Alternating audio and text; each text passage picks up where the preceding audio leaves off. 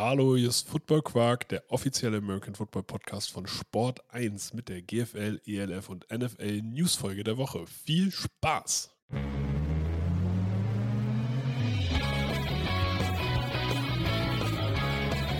Football Quark. Viel Inhalt. Wenig Masse.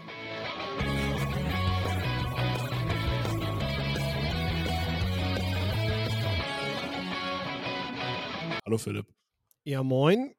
wie geht's dir? Mir geht's gut. Kann nicht klagen. Oh, das klingt richtig gequält. Äh, nö, alles super. Wie war dein Wochenende?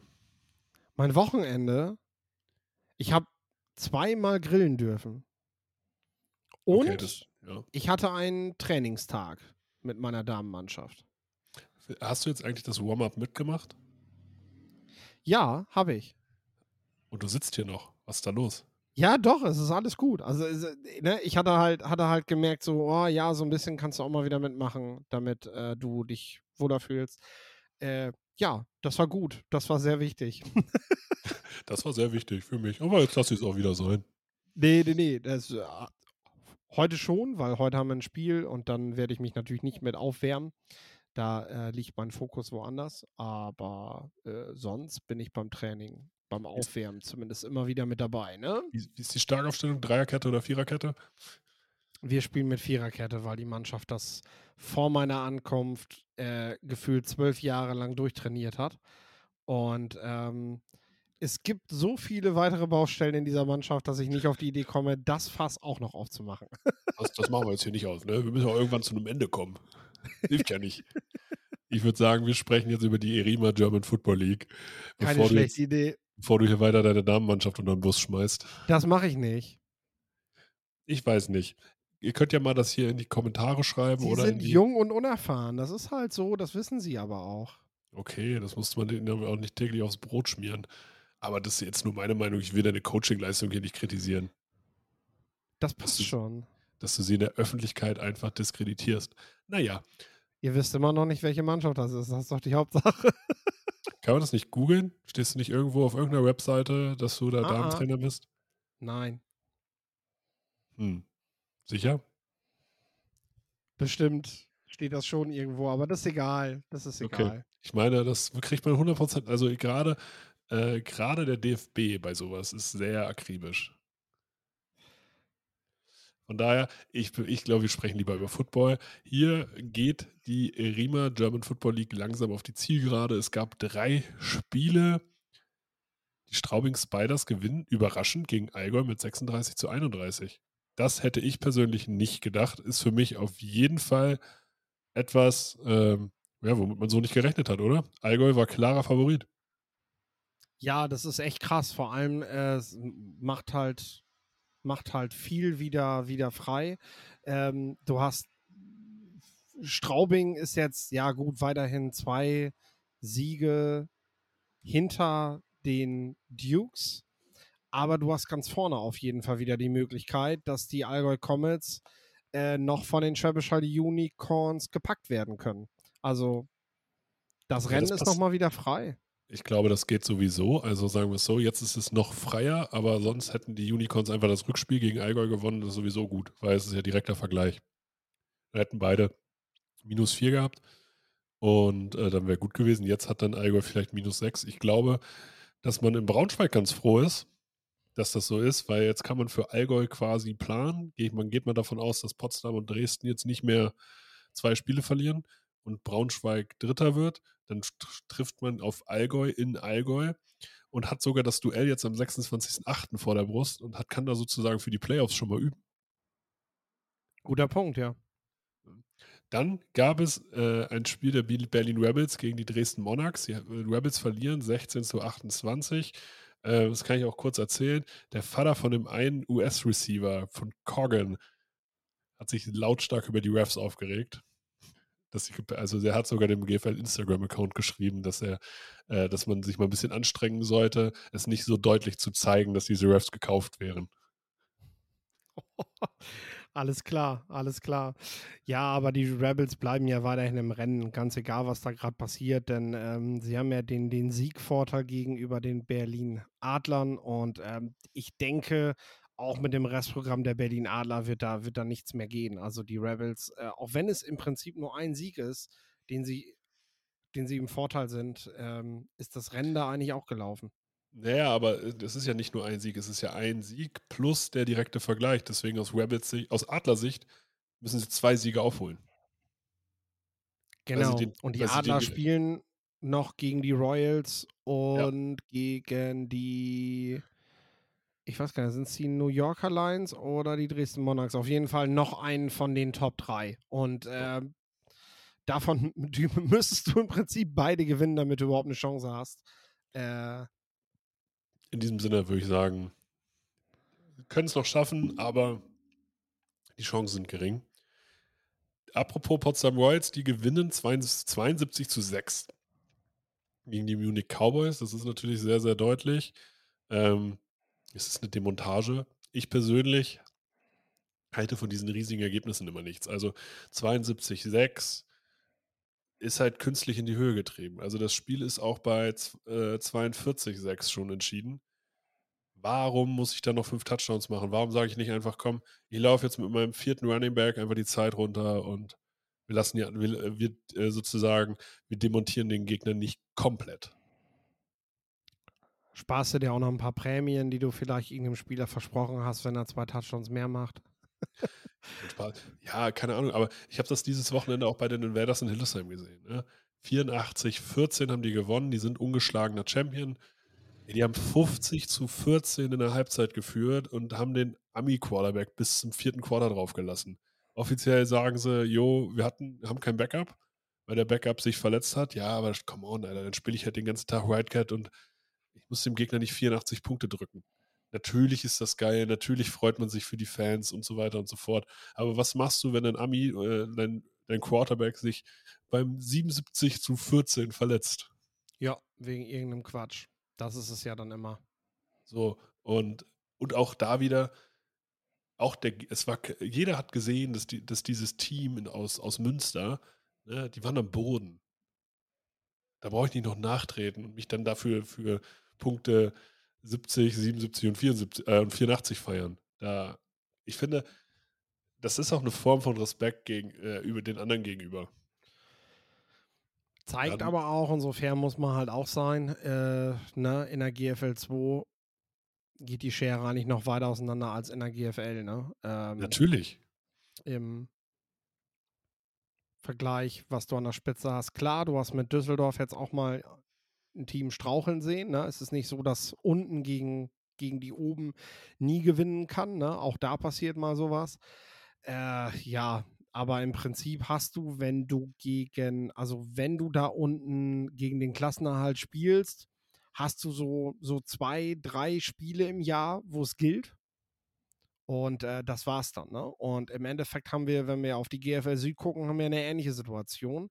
Ähm, bin dann jetzt mal so frei und sag mal, dass wir auf den Ausblick gehen.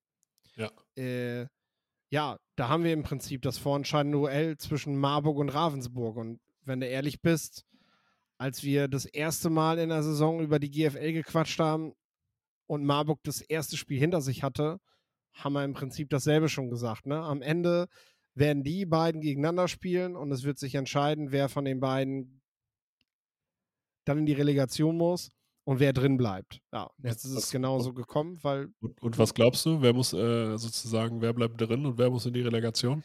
Ah, Marburg hat sich schon nochmal verstärkt und Ravensburg finde ich. Am Anfang waren sie so ein bisschen so das Team, was auch echt Spiele knapp verloren hat. Jetzt in den letzten Wochen haben sie aber wirklich auch nachgelassen. Also ich glaube, dass Ravensburg am Ende jetzt echt die Luft ausgeht gegen Marburg und sie in die Relegation müssen. Ja, Was aber nicht heißt, dass sie die Klasse nicht halten. Also genau, also der Unterschied zwischen erster und zweiter Liga ist dann halt auch noch wirklich da. Ähm, Im Süden noch viel, viel mehr als, als im Norden.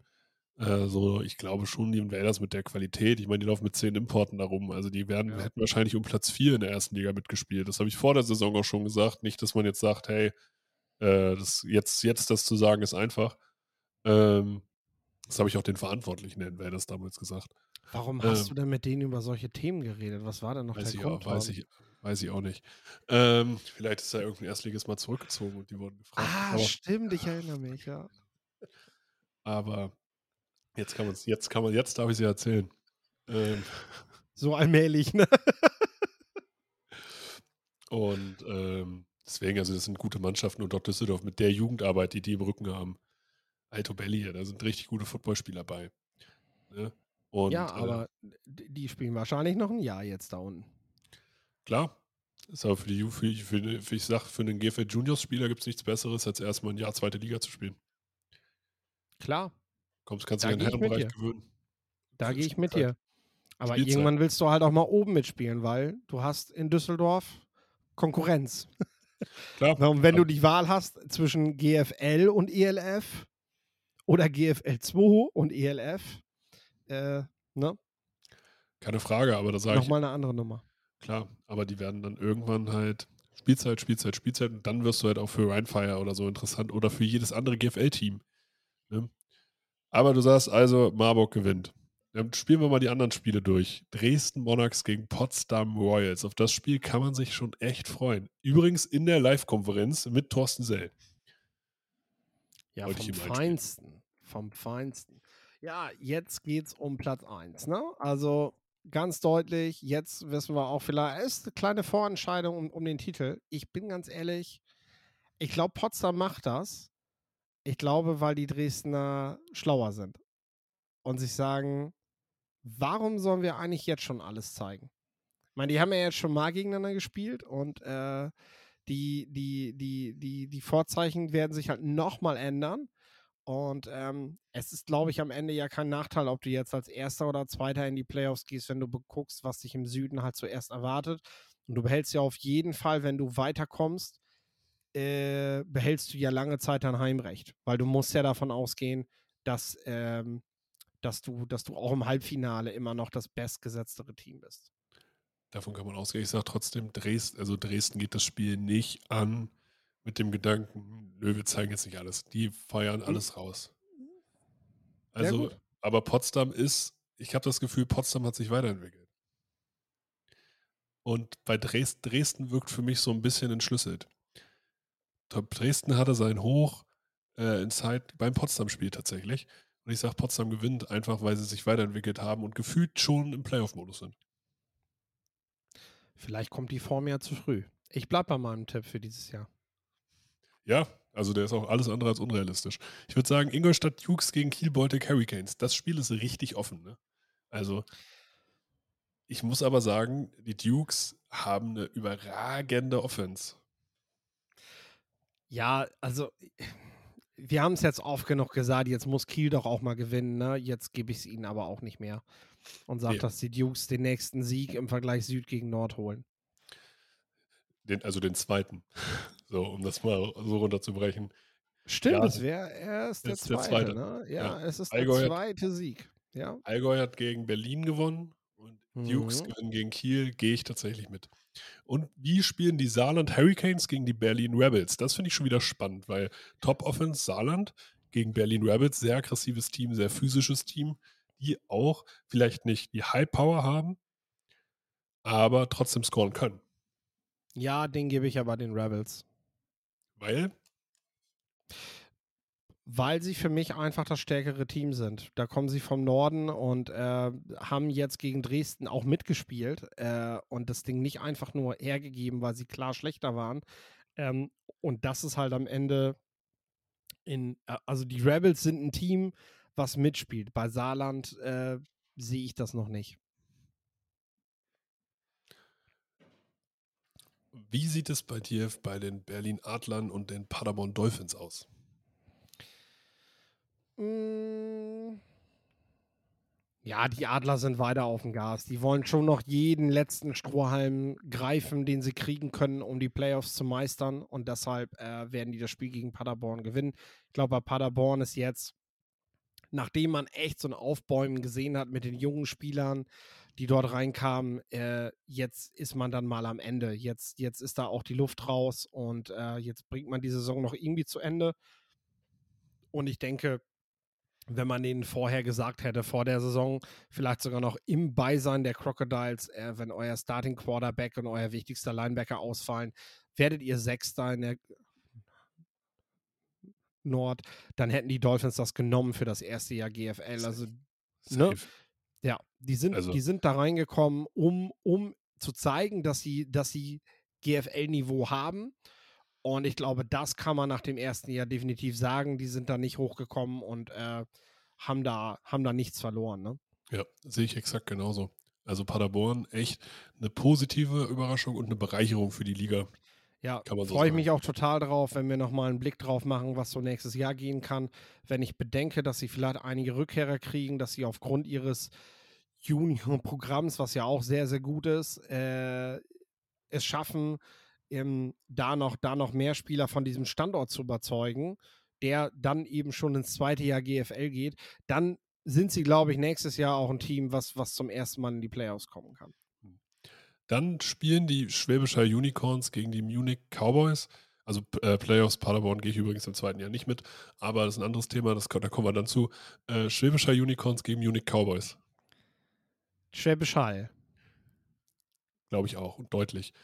Ja. Dann Braunschweig, New Yorker Lions gegen die Allgäu Comets. Ja, klasse Spiel, klasse Spiel. Verlieren die Allgäuer jetzt zwei Spiele in Folge? Hm, ja, Es wird spannend, weil die Lions hatten gegen einen Dual Threat wie Henderson von Potsdam ein riesiges Problem. Und so ein Pocket Passer wie Steven Duncan hat den viel besser gelegen. Jetzt spielen sie mit bei den Allgäu Comets gegen Javarian Smith, der meiner Meinung nach das gleiche Level hat wie Henderson. Ich glaube aber, dass der Supporting Cast einfach äh, nicht ausreicht, um gegen Braunschweig zu gewinnen. Ich glaube, Braunschweig, wenn sie schlagbar waren, Schuhan Fatah hat das gut äh, sozusagen auf den Punkt gebracht letzte Woche. Die hatten jetzt eine Woche noch mehr Zeit, äh, den Koordinator auszutauschen, die neuen Strukturen zu schaffen, haben auch, glaube ich, nochmal Verstärkung äh, im Assistenzcoaches-Bereich gekriegt. Also, soweit ich weiß, sind da ein paar, zwei, zwei erfahrene Coaches dazugekommen. Also, ich glaube, die Lions machen das und die Lions machen das auch. Setz, vielleicht setzen sie sogar ein Statement. Ich habe ja auch beim GFL-Talk gesagt, wenn ein Team in der Lage ist, au- aus dem Süden den Norden zu ärgern während der Playoffs, dann sind das die Comets. Und ich denke, die Probe dafür, die haben wir dann jetzt am, Wochen, Wochen, am Wochenende.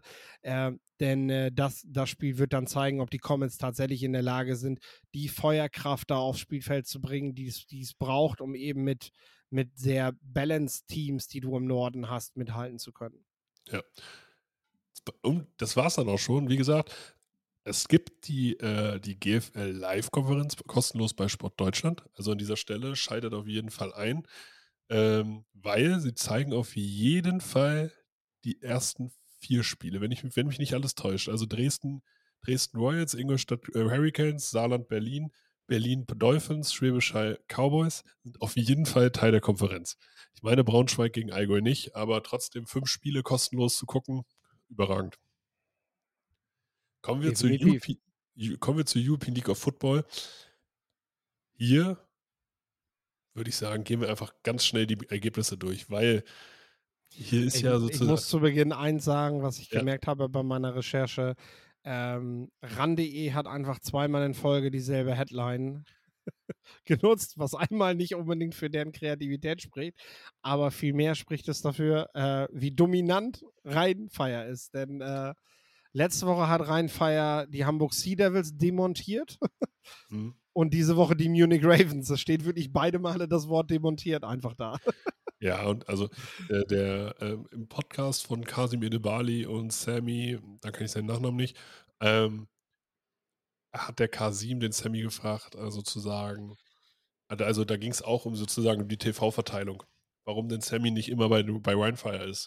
Und er hat gesagt, hey, ich liebe die Rhinefire-Leute, aber ich war halt einmal da, aber es, ich brauche mir nicht durchgehend angucken, wie Rhinefire halt irgendein anderes Team verklo- verkloppt. So, das macht halt keinen Spaß. Und so ist es halt gerade. Ähm, Rhinefire spielt in einer anderen Dimension.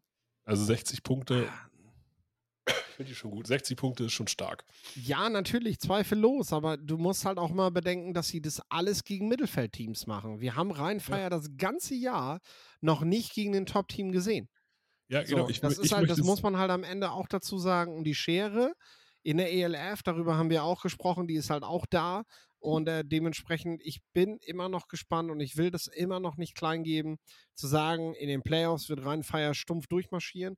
Da sind andere Kaliber, die auf Rheinfeier warten. Und Wien hat solche Teams schon gespielt, die Rheinfeier bisher noch nicht vor der Nase hatte. Also ich sage klar, also ich halte Wien für ein Team, was ja auf anderen Seite alles demontiert.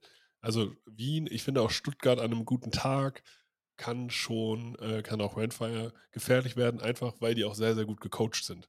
Das weißt du selbst, auch Coaching ist eine Waffe. Natürlich ist Randfire gut gecoacht, aber die anderen Teams dann Überraschung, ja. Ne?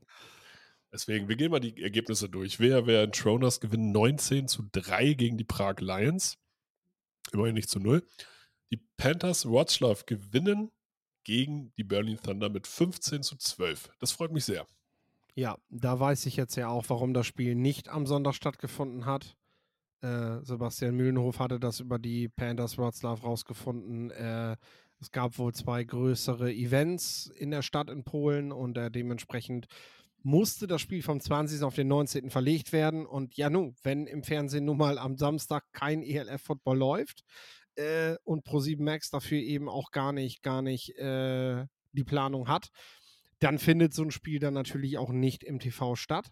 Nichtsdestotrotz muss ich halt sagen, kann ich jetzt zu dem 15 zu 12 herzlich wenig sagen, weil ich habe keinen ELF Game Pass und ähm, ja, Berichte Die- können alle selber lesen. Die, Def die Defense der Panthers aus Breslau war stark. Vier Sacks, ne, drei Sacks und vier äh, Tackle for Loss.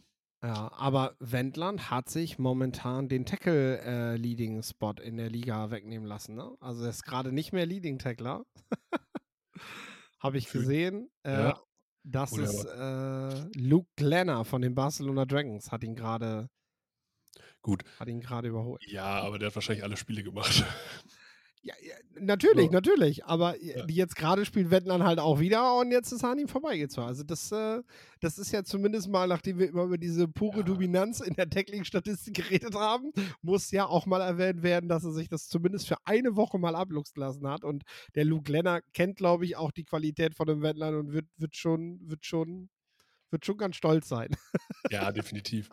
So. Dann äh, das Spiel des Jahres Leipzig Kings gegen Cologne Centurions, äh, 16 zu 16 gewürfelt. Wurde leider auch nicht im Fernsehen gezeigt, ja. Eben. Ähm, aber Zuschauermassen hat es bewegt.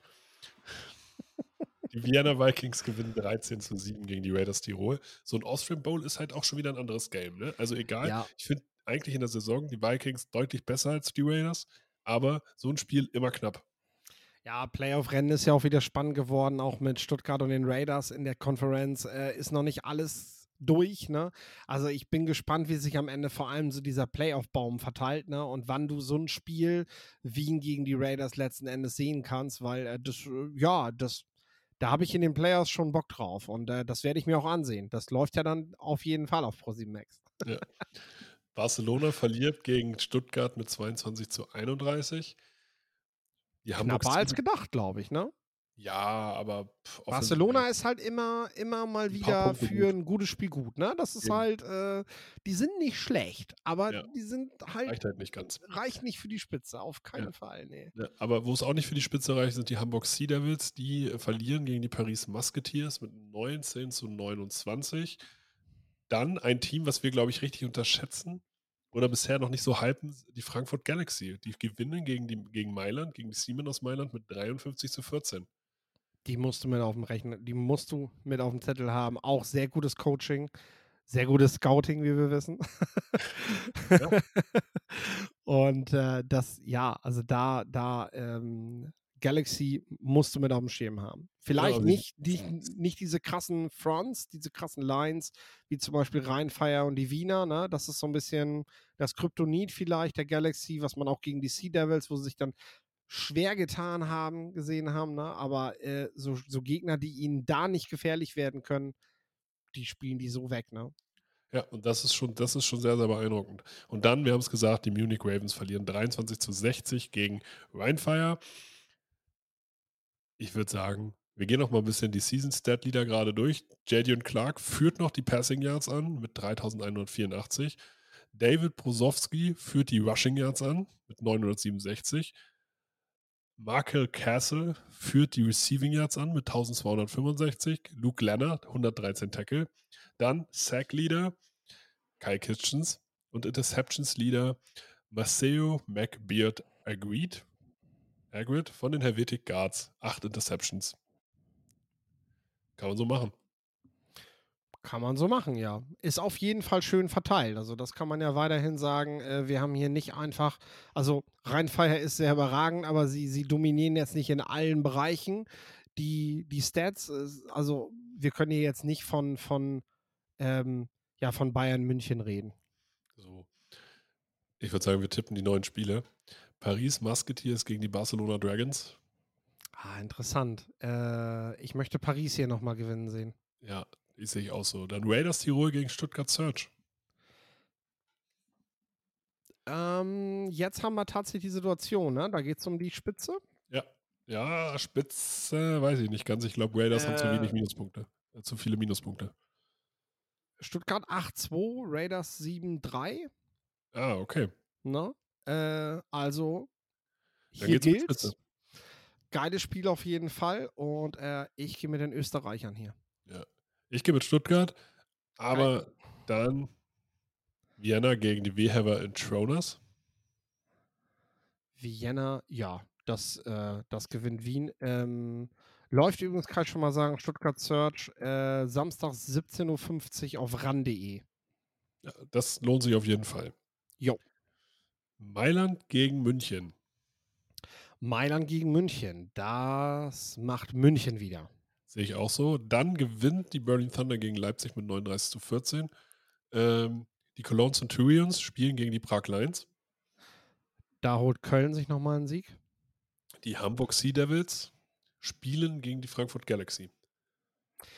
Wie gesagt, das war letztes Mal knapper, als es hätte sein müssen, weil die Hamburger echt einen starken Passrush haben und da hatte Frankfurt Probleme mit.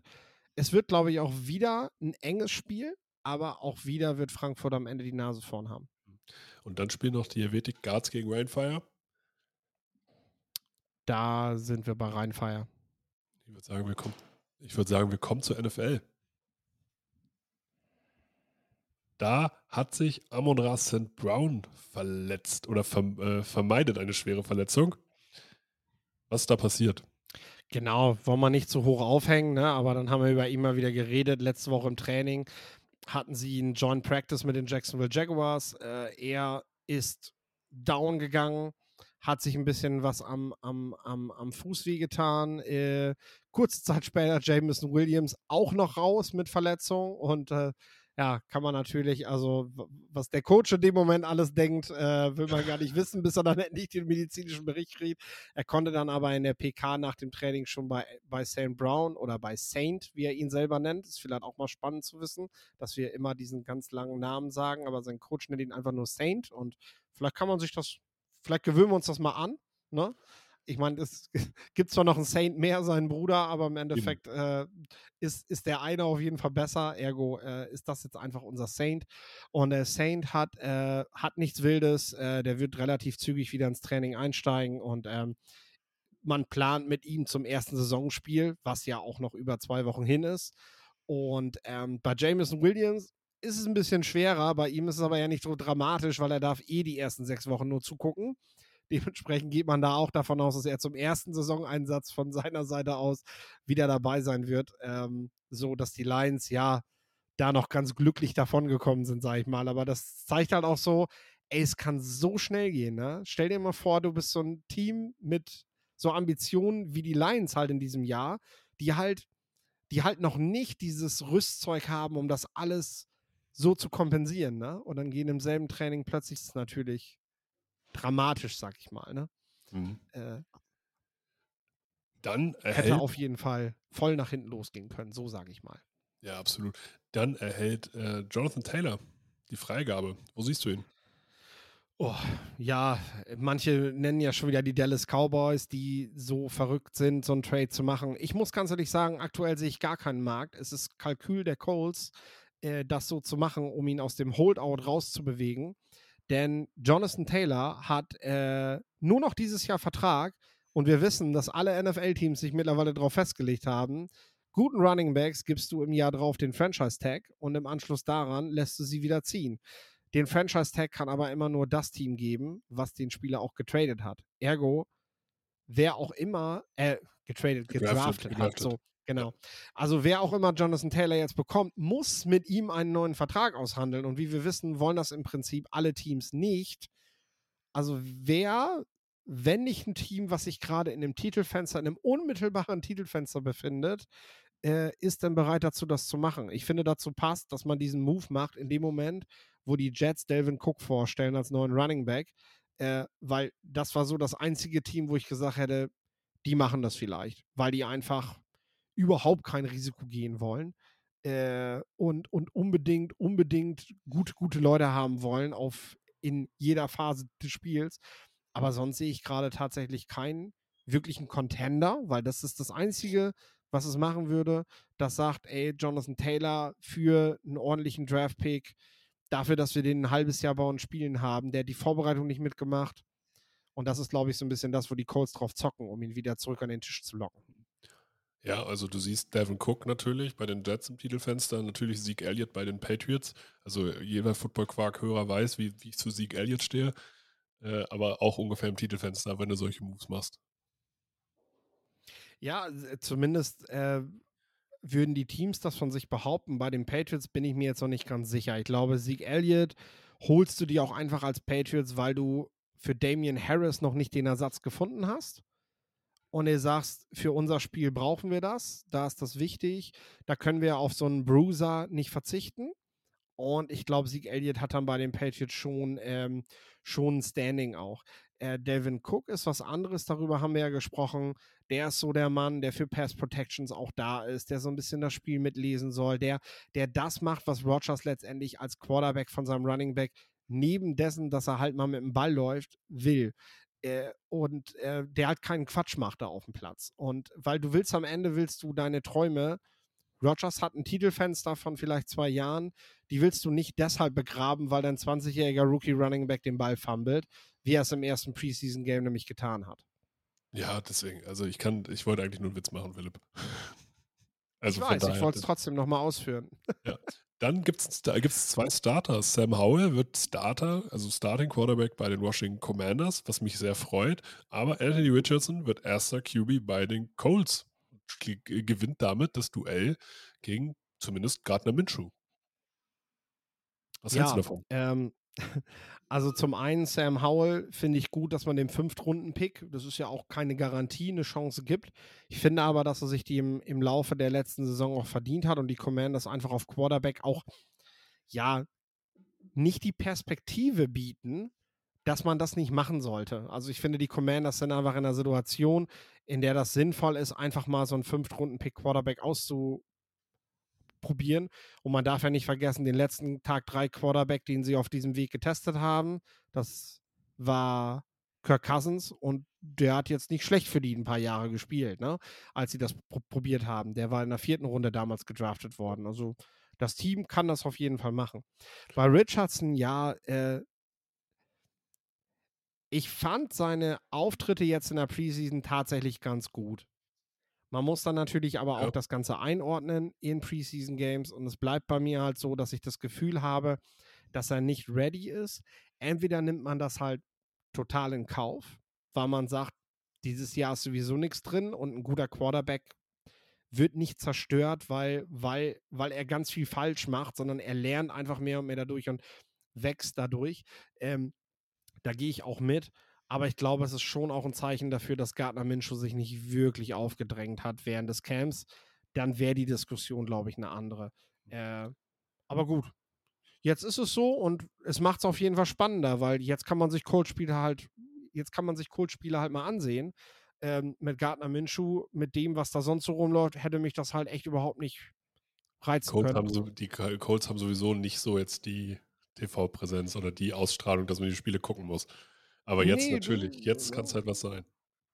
So, jetzt nehme ich das auf jeden Fall mal mit. Ja, ja dann äh, ist der Holdout von Josh Jacobs wahrscheinlich vor der Saison schon vorbei.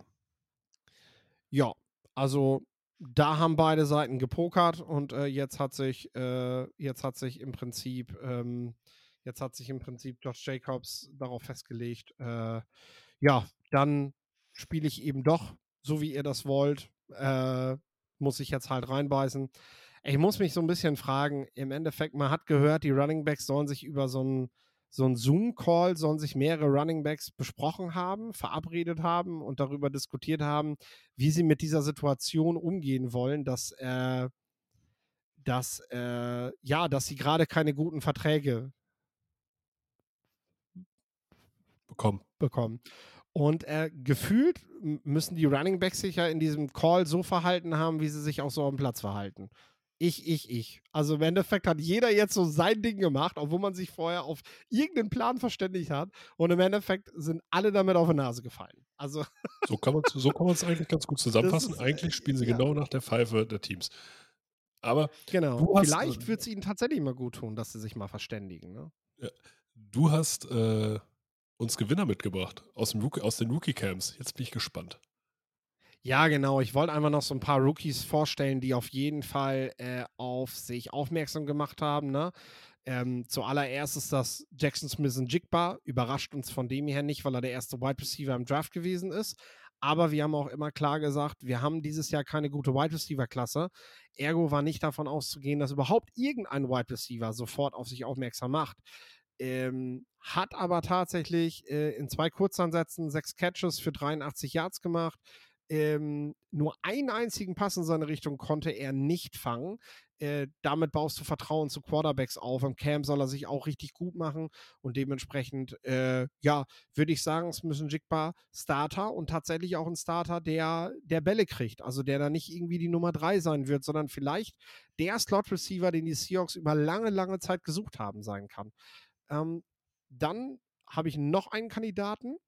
So gut, jetzt haben wir natürlich Jonathan Taylor in Verbindung mit den Dallas Cowboys, aber im Endeffekt ist aktuell ist der zweite Running Back Posten nach Tony Pollard vakant und wir wissen aus der Offense der letzten Jahre, der ist nicht unwichtig bei den Cowboys. Also man kriegt da Mhm. schon einiges an Bällen und äh, Deuce Vaughn mit 1,68 Körpergröße und 80 Kilogramm, also sogar noch klein, noch leichter als Darren Sproles oder Tari Cohen, äh, macht da gerade, macht da gerade echt ein paar spannende Sachen. Also in den ersten beiden Spielen insgesamt 13 Mal für 64 Yards gelaufen, also die füttern ihn auch und auch vier kurze Pässe gefangen. Dafür jetzt eher wenig Raumgewinn, ähm, aber insgesamt halt auf jeden Fall etwas, was ihn zu so einem Spieler macht, der, wenn, wenn der Pollard jetzt tatsächlich so dieser, dieser, dieser Back sein soll, der alle down spielt, dann ist ja diese Rolle, die Pollard so früher ganz zu Beginn hatte, die ist jetzt ja frei. Und Deuce Vaughn scheinbar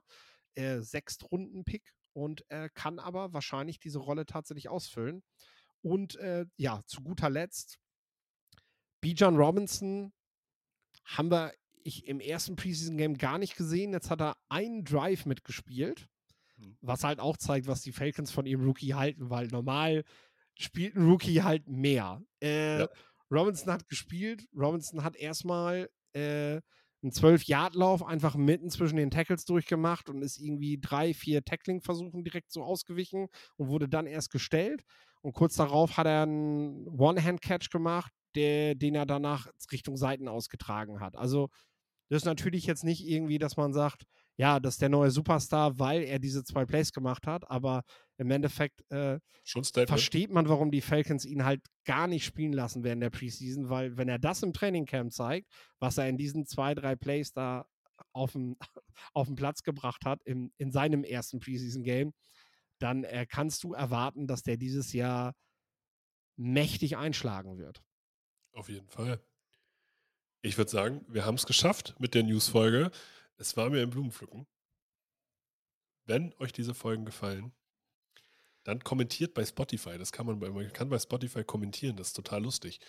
Ähm, aber ihr könnt natürlich auch diese Folge an alle Menschen teilen, die diese Folge hören wollen. Das letzte Wort hat wie immer Philipp. Ja, liked, teilt und kommentiert und erzählt der Welt von dem wunderbaren Podcast Football Quark.